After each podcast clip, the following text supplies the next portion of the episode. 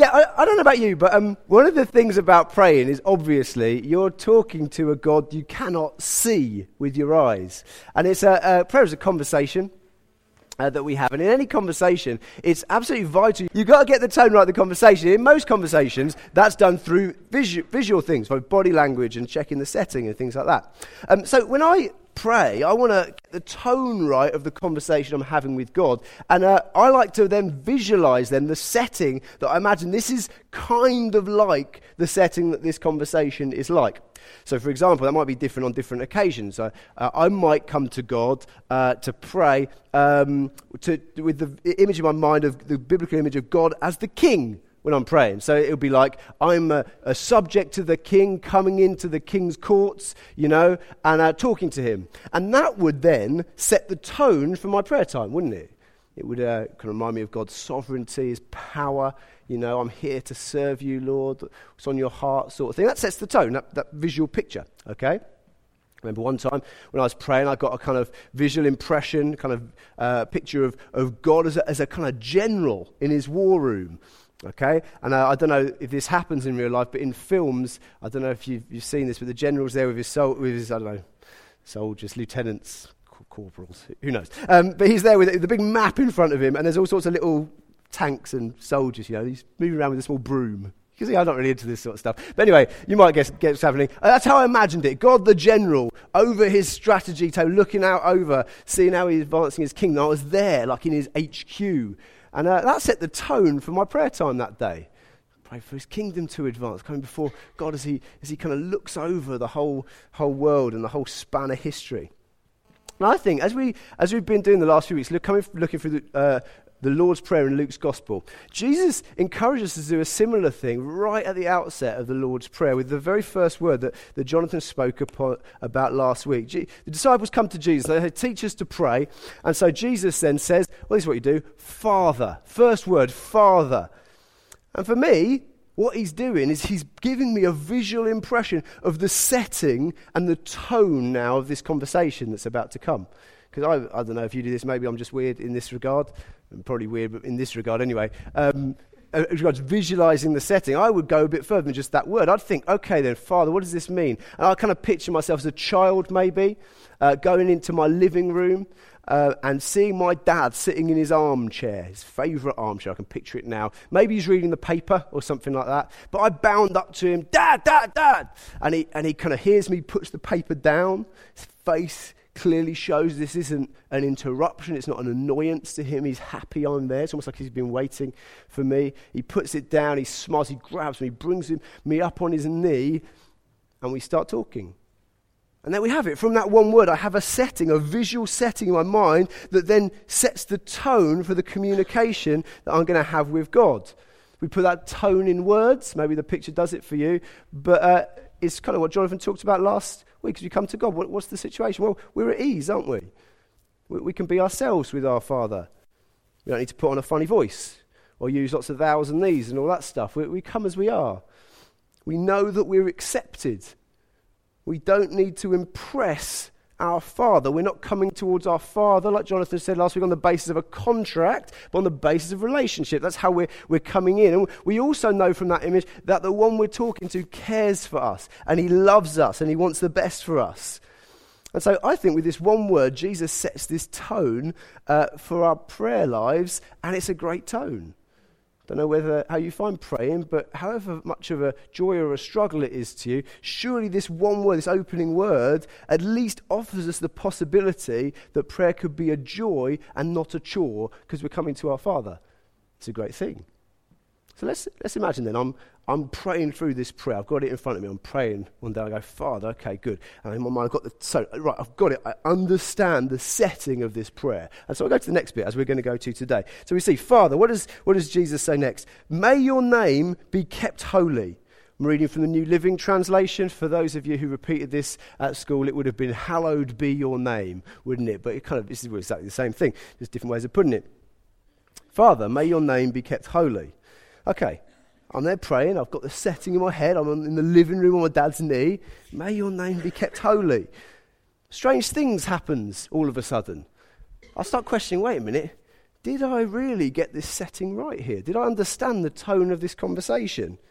Don't know about you, but the word that jumps out of me there is this word holy.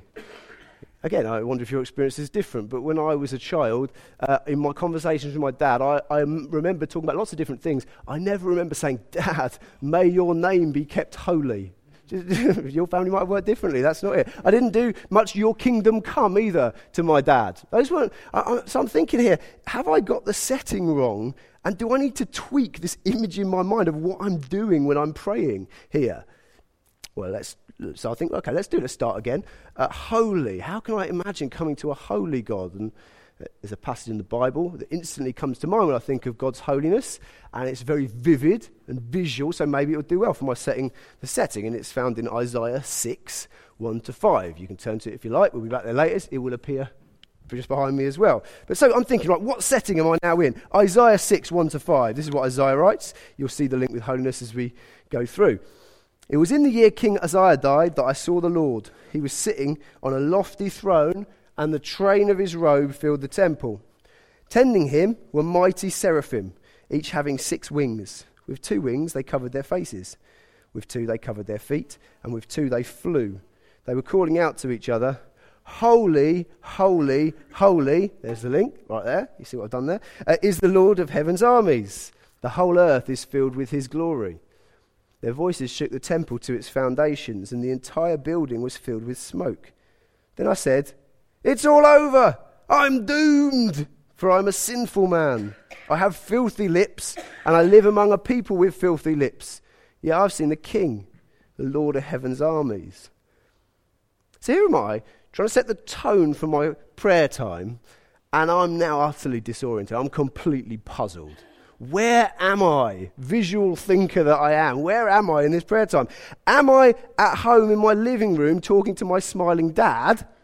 Or am I cowering in the corner of some celestial earthquake shouting, I'm doomed, I'm doomed? I mean, let's face it, those are two reasonably different settings we've got there. How on earth, as I come to God to pray, do I combine those things? And I think as we move from Father to may your name be kept holy, that's the problem we face. And that's the problem that I'd like to, to address today. Now, just so you know, next week I'm talk, going to talk more about the content of these prayers. May your name be kept holy is a prayer, as is may, may your kingdom come. Today, I still want to do tone setting. What are we doing when we come to pray? What's the setting we should imagine as we, we come to pray? Almost a question thrown in as well. I'm going to look at what do we expect when we come to pray? Direct question. When you set aside time to pray, what do you expect to happen? What do you expect that interaction will be like? If you don't set aside time to pray, we'll come on to that bit later. But if you do, what do you expect to happen? I'll answer some of those questions today because I think that looking at the first line of the Lord's Prayer, it's not that Jesus wants to cancel these two images out, but he wants us to learn as we pray how to combine the two images. So as we approach God, we understand that he's our Father, but he's also holy. I think when we pray, we must know what it is to enter the living room and spend time there, but we've got to know also what it's like to enter the throne room and spend time there. And if our prayer lives miss out one of those rooms, they'll be lacking, actually. We'll struggle.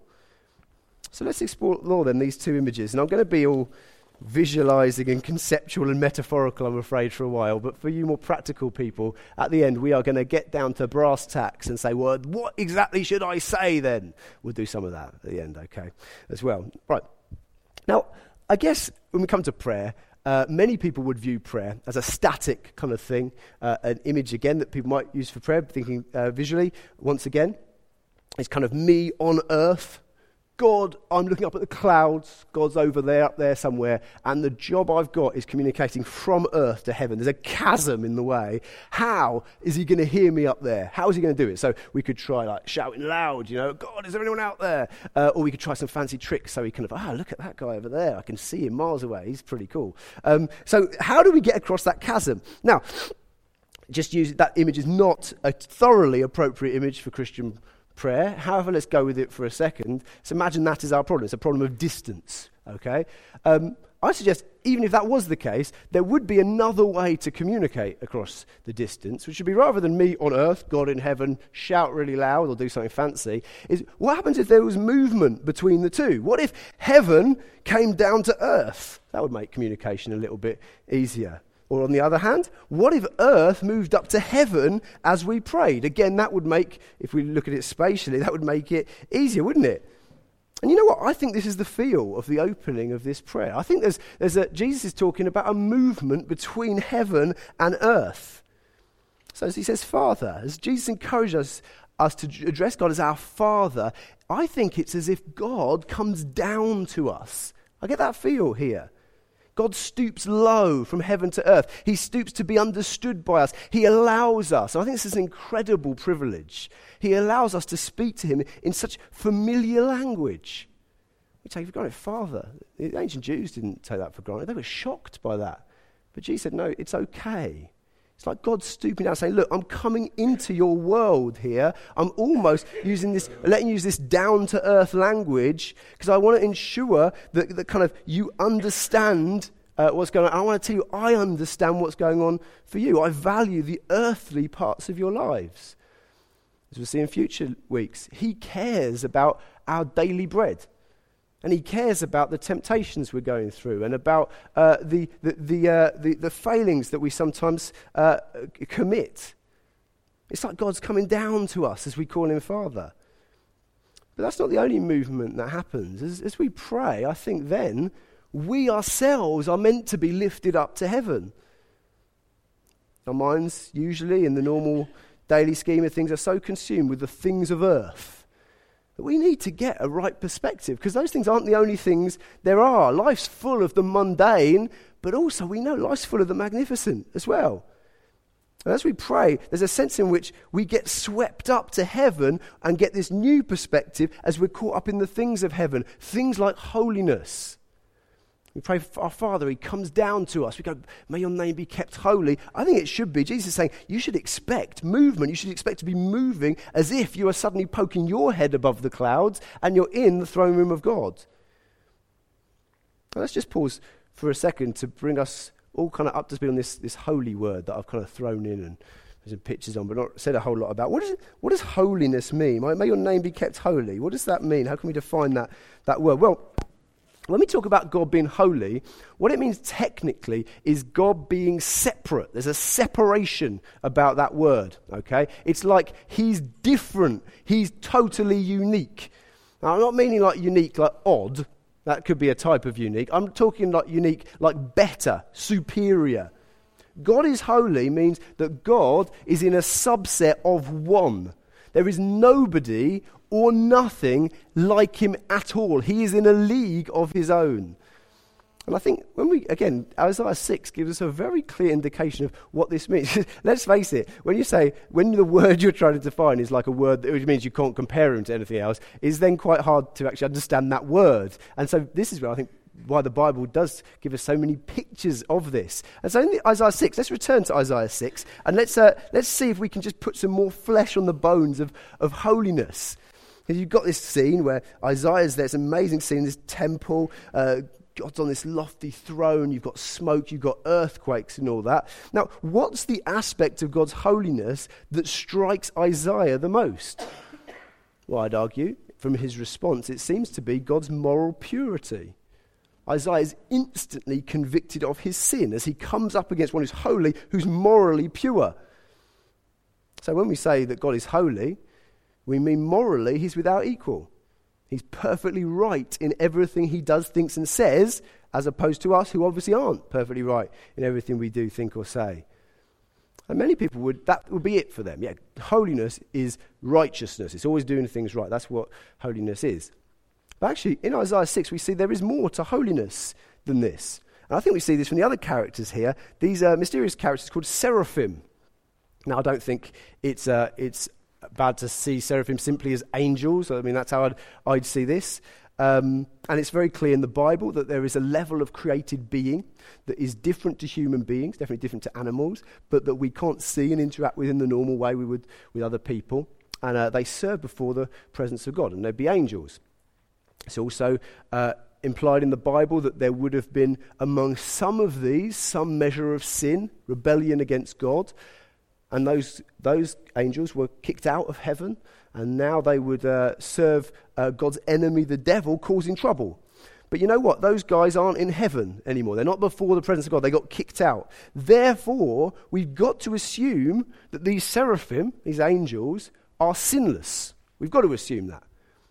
But if that's the case, then, and God's holiness simply means that God's without sin, he's, he's righteous, you'd expect these angels to be very at home in heaven. It's like they're all sitting around just having a drink together because, oh, you know, we're sinless, he's sinless. Poor Isaiah with his filthy lips, sort him out with the cold angel, but we're all right. We're in this together. Do these angels seem to be at ease in heaven? Do they? No, not at all. I mean, you've got this image of them with six wings. Say, two are flying, it's handy, I suppose. Uh, two of them covering their feet. What's that all about? Or in Middle Eastern culture, it's an incredible disrespect to show someone the soles of your feet. Okay? Don't go around someone from that kind of culture. Don't stick your feet up on the table like this, you know, like that's not good. And so they're covering their feet to show respect. They don't want the soles of their feet to face uh, God. What's the other wings doing? Well, they're covering their eyes. What's happening here? Well, the nature of God's being is so magnificent that even sinless angels cannot even look at him when they're in his presence.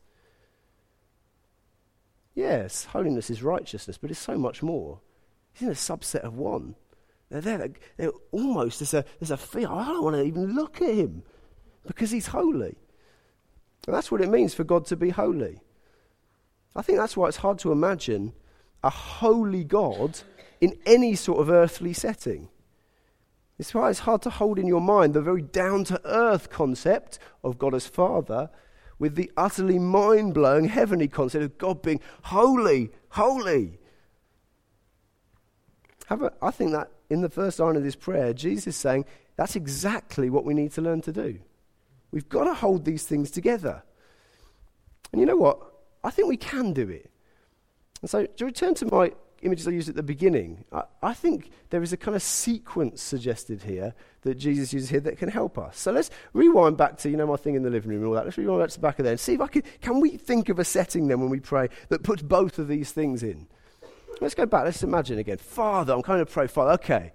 I'm coming, I'm bounding into the living room. Dad, dad, dad. I'm up on his knee. He's, he's smiling. I'm at ease. It's familiar. It's down to earth. This is a natural thing to pray. I don't need big words and stuff.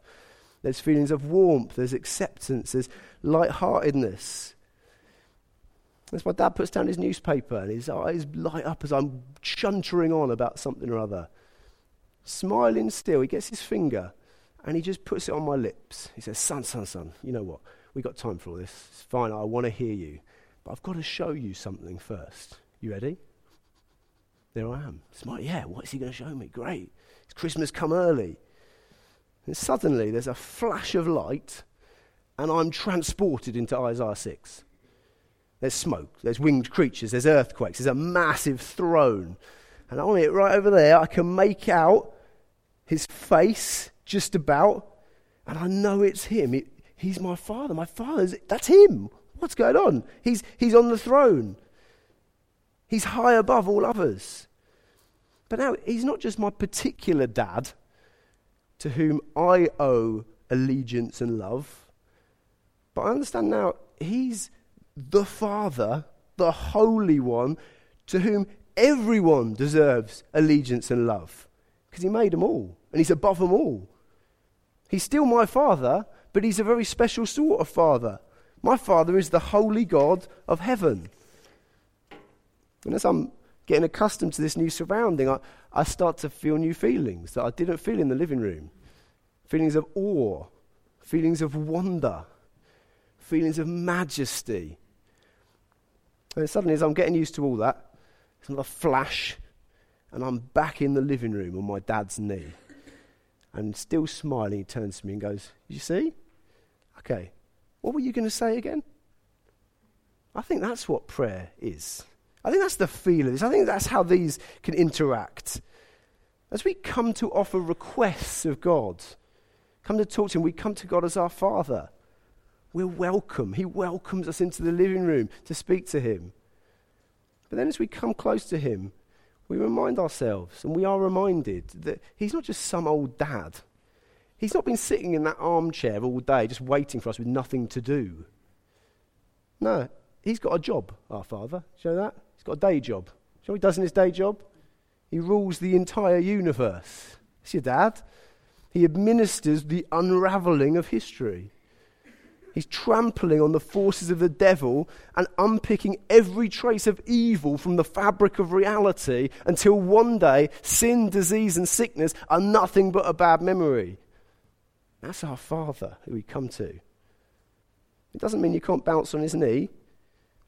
Doesn't mean he doesn't want to see you. No, in terms of availability and relationship, he is just like a perfect human father. However, there's so much more to him than that.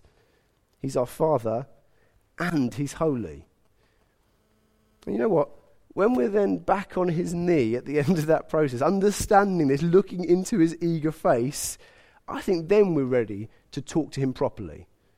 I think then we get the balance, then we understand, because we remember who He really is. You know what? If you miss out either of these things in your prayer, I think you're going to miss something out very profound. First of all, think, let, us imagine that you never visit the living room.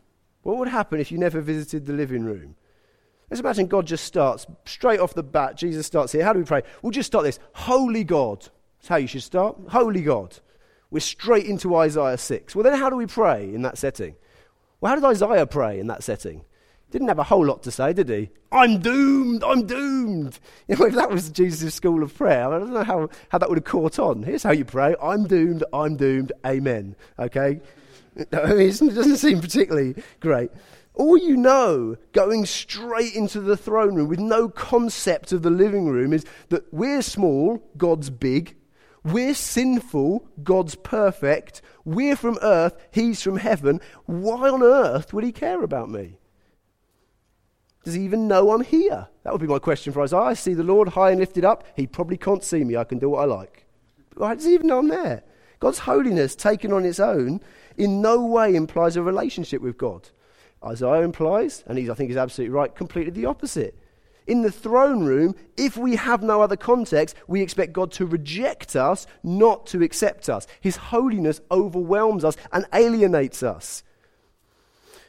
For the disciples, this was exactly why they needed help praying. And it was exactly why Father was such a bolt from the blue to them. I mean, these guys lived in a culture, religious culture, when holy, holy, holy, that was it. That's it, God's holy. I mean, in ancient, for ancient Jews, they couldn't even write the name of God. What they do is uh, they use the consonants uh, of, of the name, and th- that was how they'd write it because they felt it was disrespectful. Otherwise, they weren't keen on saying it at the best of times, but the writing was like that. that that's why, just so, so, you could see the evidence and what the, the effect of that has been, why there's confusion nowadays in some quarters about what they called God. Some would say they called him Yahweh. Some would say, no, no, it's not Yahweh, it's Jehovah. reason is this, is all we've got is four letters. Y, which could be J, H, W, which could be V, and H as well. How do you fill in the gaps? You just got to do it yourself. No one knows what they said, probably Yahweh. But it was all because they couldn't even write his name. When you can't write someone's name and you can barely say their name, how on earth can you approach a God like that? No, for us, I guess few of us would have had such an upbringing and such a religious culture around us, but we still very much fall into this way of thinking come to him and we think, I don't know if you do this, often this would happen. You come, actually, God, you're so big. You must be very busy. You're obviously perfect. Why would you care about this worry or this problem or this request? At best, I'm a cog in the machine. At worst, I'm just a massive disappointment who you prefer to forget all about. Why, why should I pray with you, to you? Actually, I think such a response is so natural and universal because such a response, in some ways, is absolutely hitting the nail on the head. It's absolutely correct. Considering God's holiness and our sinfulness, we should be scared of coming before Him. We should see this as inappropriate and even rather risky to approach God. You see, as Isaiah found out, sinful people cannot abide the presence of the holy God. And if he'd been left to his own devices, this would have been the end of him. He would have been finished. But it wasn't the end of him. In the, story, in the story, verse 6 of Isaiah 6, this is what happens next. He's there, I'm doomed, I've got filthy lips, I live among a people of filthy lips, I'm a sinner. Verse 6, then this happens. Then one of the seraphim flew to me with a burning coal he had taken from the altar, with a pair of tongs. He touched my lips with it and said, See, this coal has touched your lips. Now your guilt is removed and your sins are forgiven. To come before God at all we need the same thing to happen to us. We need to be clear on that. I, have been talking like it's natural to approach God as our Father. Everyone, just come, approach God as your Father. That's absolutely fine. Natural for Him to welcome us, to be available to us. You know what? That offer to approach God like that is open to every one of us, whoever you are here, whether you're a Christian or whether you're not a Christian. That offer is open to you, but it can only be accepted if, like Isaiah, you've got your guilt removed and your sins forgiven. Otherwise, his holiness would consume you. Otherwise, the chasm would be too much. Jesus died for that very reason. The disciples came to Jesus, teach us to pray. And he said, Father, actually, he knew they could only do this because of what he was about to do. In a few years' time, he'd be going to the cross to pay our punishment. So, just like Isaiah saw, our guilt could be removed and our sins could be forgiven. It's the only way to survive the throne room. It's the only way, actually, we can talk to God at all, as Jesus is describing in the Lord's Prayer, because it's the only way we can be brought into a relationship with Him. If you're not a Christian today, or you're not sure whether you're a Christian today, I'd urge you to get right with God by accepting His forgiveness, and you do that by choosing to trust in Jesus. That's how you do it. Now, there's lots of reasons for that. I could go on and on why I think that's a particularly good idea. One of those reasons is that if we do that, we can approach God in relationship with Him and we can talk with Him on those terms. We can have conversations. Surely that's how we must pray, not to a removed, potentially impersonal deity who may or may not hear our prayers, but to our Father. So we definitely do not miss out on the living room in our prayers. However, what happens if we vi- never visit the throne room in our prayers? I wonder if this is a more common mistake for some of us. Why if we don't visit the throne room? Why if we don't treat God as holy? Let's imagine this. Let's imagine Jesus missed out the um, hallowed be your name in the kingdom come. He went, this is how you pray. Father, give us today our daily bread. You know, forgive us our sins, uh, lead us not into temptation. What would be the effect on our praying? Well, I guess we'd be at ease we could talk on and on to God, maybe for hours. We could chat, have a good chat with Him. We could even, I suppose, get some of the things we asked for. But I think we would have missed the point of prayer. A daughter comes into the living room thinking it's all about her. And she goes out thinking it's all about her. A son sitting on his father's knee has no care whatsoever about his father's business. If Isaiah comes to me and talks to me, I go, Hey, Isaiah, want to hear what I did at work today? Uh-uh. Star Wars, tell me about General Grievous and how he defeated this. And blah, blah, blah, he doesn't care about my business. He doesn't care about what I did at work. He doesn't care about my favorite programs on television. No, the son wants to tell his father about the things on his mind, about what's important to him. The child comes in with their own agenda. And in the living room, it's very difficult to change that way of thinking. When we come to pray, we come with all sorts of agenda items, our concerns, our worries, our requests. But you know what? At some point during our prayer times, there needs to be a change. And if that's not in exactly the things we are praying for, it's got to be in the way in which we pray for them. We need a perspective shift as we pray. And you know what? I don't think this happens in the living room. It happens in the throne room. I don't think this happens when we're praying our Father, I think it starts to happen as we start to pray, May your name be kept holy. Because suddenly, as those words leave our mouth, we realize our Father is holy, holy, holy. We need to make sure in our prayer times we get into the throne room. But I guess the question then to finish must be well, this is all very conceptual. what on earth do you mean? How do you do this? So I've got two things for you, very practical things that I think can help us here. And the first is the key one. if you want to move from the living room to the throne room, worship is absolutely vital. Worship is key. And when I put aside time to pray, I, I, often find things happen exactly as they do in the sequence that Jesus describes here. I, I might be praying and I start chatting to God and talking to Him. You know what? To enable that to happen, I remember He's my Father. I approach Him in the living room. And the language, I guess, of the living room for me and those kind of starting out praying is kind of banter, mild praise. That's the kind of language of the living room. I start telling God how I feel, what's on my mind. God, I've had a bit of a tough day. I'm thinking about this, I'm thinking about that. You know this. Can I help me this? I'm just unloading. And you know what? You can do that to your Father. That's fine. That's not wasted time before I get into the real stuff. No, that's what God cares. He wants us to, to hear that stuff. We can unload before Him. Am I moving to thanks? I remember thanking my dad for all sorts of things. I do that with my father. I thank him for his provision. Thank you for your protection. Thank you for your assistance. That's how you talk to your father. But often, it's only when I start worshipping him that I suddenly, my eyes are open, I'm reminded wait a minute, this isn't just some dad. This is the holy God of heaven. As I worship him, I enter his throne room. I think that's what worship does. It brings us into the throne room of God.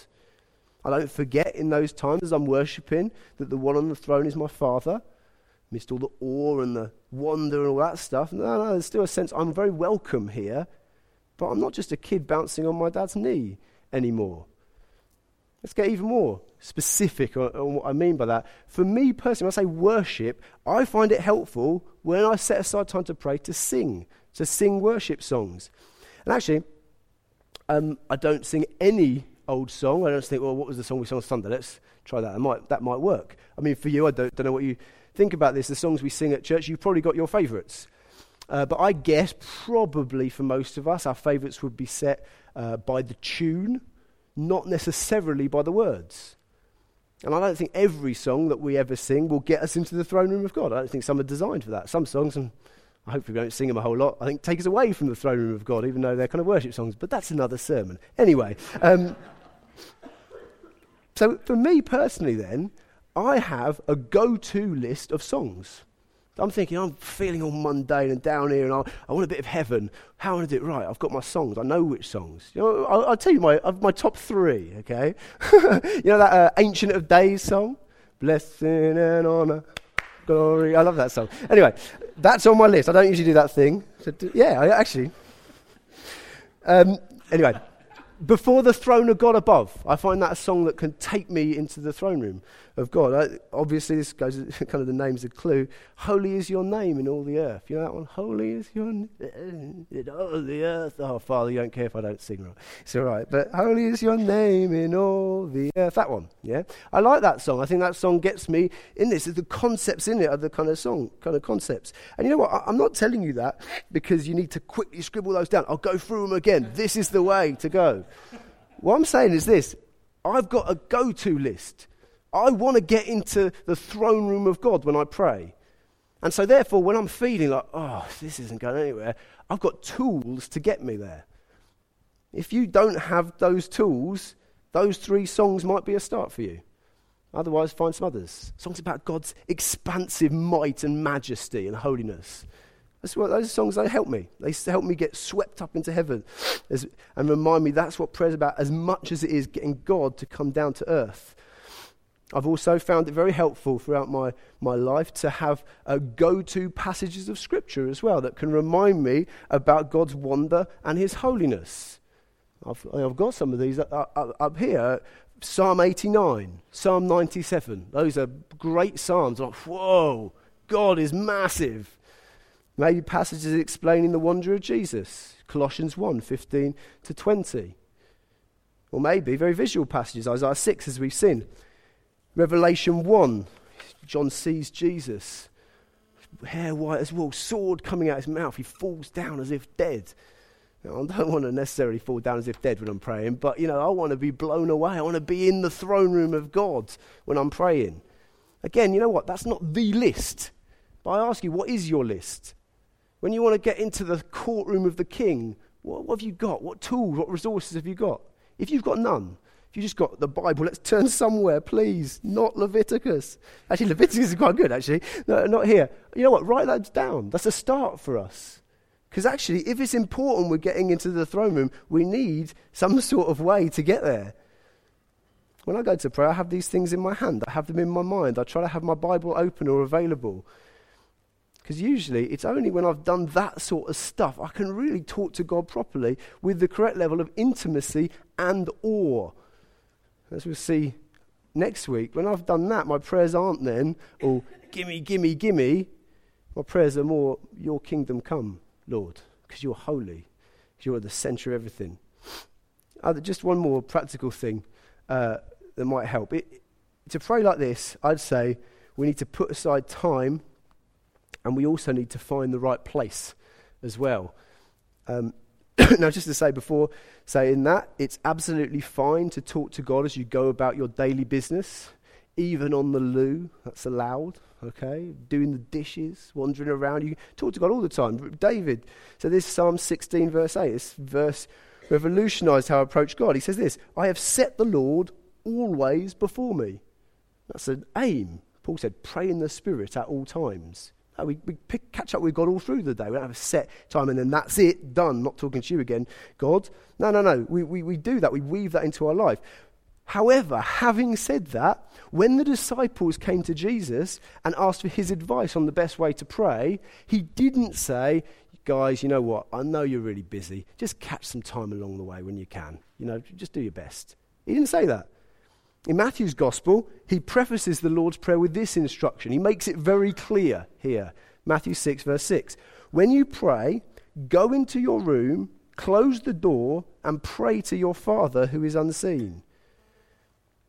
Listen, Jesus is clearly envisaging that his followers are going to set aside times and portions of their day to pray, to carve this out and spend time dedicated to this activity. And he's saying, you need to make sure that time is in a suitable place for what you're trying to do. Now, I don't know if these think this is odd, but I apply Matthew 6, verse 6 by doing completely the opposite of Matthew 6, verse 6. But I think I'm in the spirit of what Jesus is trying to say. I, I find it hard to go into a room, close the door.